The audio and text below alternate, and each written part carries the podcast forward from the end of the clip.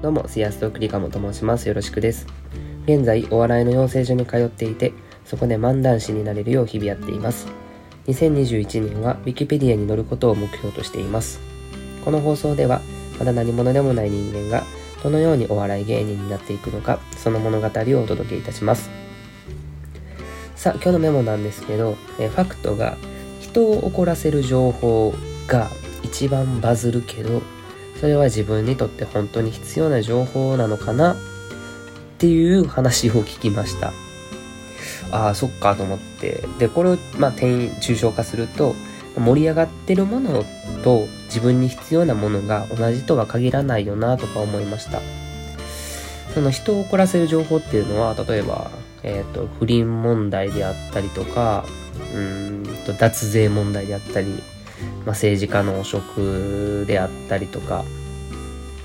まあ、政治の問題に関してはね、やっぱ国民として、そっか、あの、口出しはしなあかんのかもしれないんですけど、まあ、他人の不倫問題とか、えっ、ー、と、他人の脱税問題とかっていうのは、まあ、ね、僕らがとやかく言うことではないのかなっていう話で、まあ自分にとって別にその情報はあんま必要とは限らないんじゃないかなっていう感じです。ということで、それを転用すると、自分に必要なものを見極めていこうねっていう感じです。やっぱりね、その、いつ、転用が難しいんですよね。いつも思うんですけど。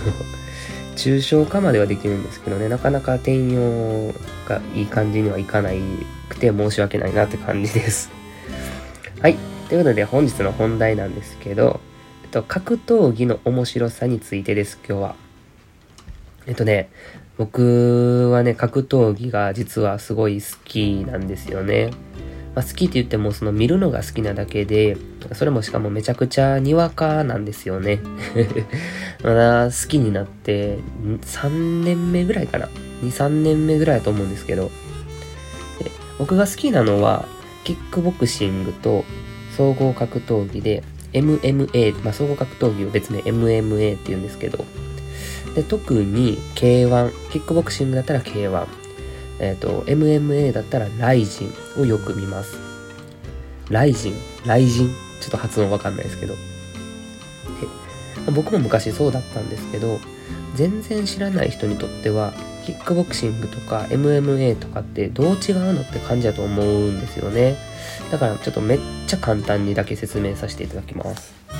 えっと、キックボクシングっていうのはパンチとキックだけです。で、相手が倒れたら、まあ、あの審判の人がストップストップって言ってストップをかけます。で、総合格闘技の場合は、えっ、と、頭突き以外は基本的に何でもありです。えっ、と、パンチ、キックの他にタックルとか関節技とか。で、もちろん相手が倒れても追撃できる。というか、相手を倒して攻撃するような感じです。っていう感じなんですけど、分かりましたかねもちろん団体によって微妙なルールの差とかあるんですけどね。で、あと、K1 トライジンでは使ってるグローブ、手にはめるやつも違うって、K1 はあのボクシングの人がつける分厚いグルーグローブのやつで、で、ライジンの方はオープンフィンガーって言って指が出てる薄いやつです。だか適当な説明でごめんなさい まあこんな感じなんですけど、簡単な違いを言うと。で、僕が格闘技、まあ、特に K1 とライジンが好きな理由が2つあって、1つが選手のファンに対する思いがめちゃくちゃ強いってこと。で、2つ目が試合までの物語がすっごい面白いっていうことです。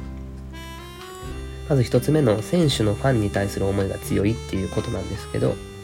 日本であのキックボクシングとか MMA っていうのはまだまだマイナーなんですね。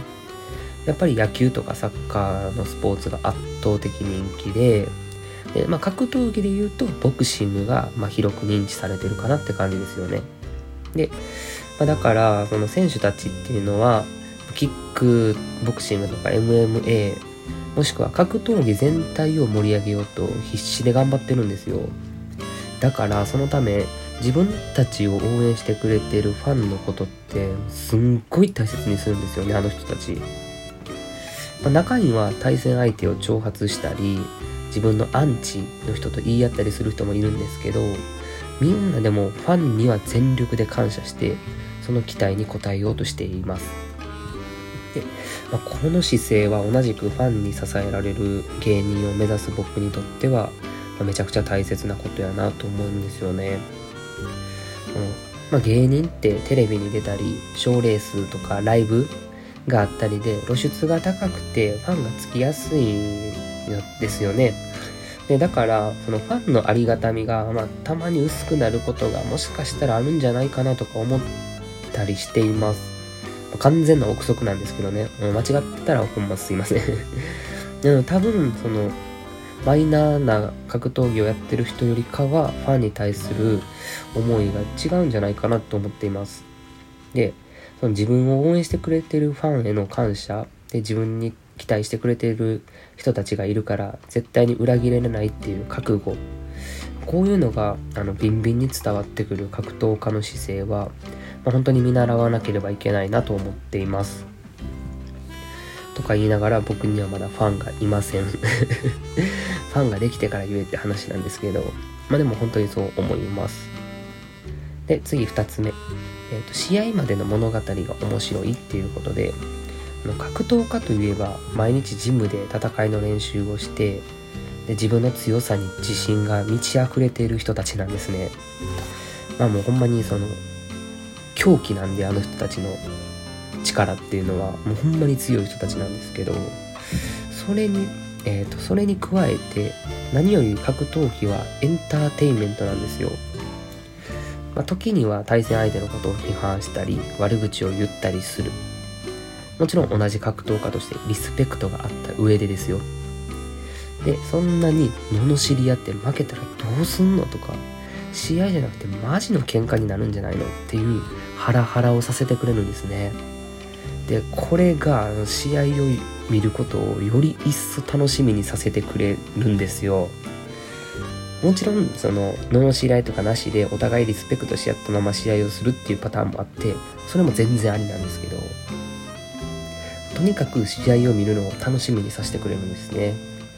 で試合が終わった後にそんなににが睨み合ってたいがみ合ってたのに命を懸けた者同士が殴り合って分かり合って抱き合う姿とか最高です。かっこいいなって感じで、まあ、たまになんか試合が終わっても仲が悪い人たちもいるんですけど、まあ、それはそれでまた面白いんですけどね。で、まあ、本当にその格闘家っていうのは戦いのプロであってエンターテイナーだなと思っています、ま、こちらも同じくエンターテインメントを志すものとしてお客さんを楽しませる姿はもうほんまに尊敬です。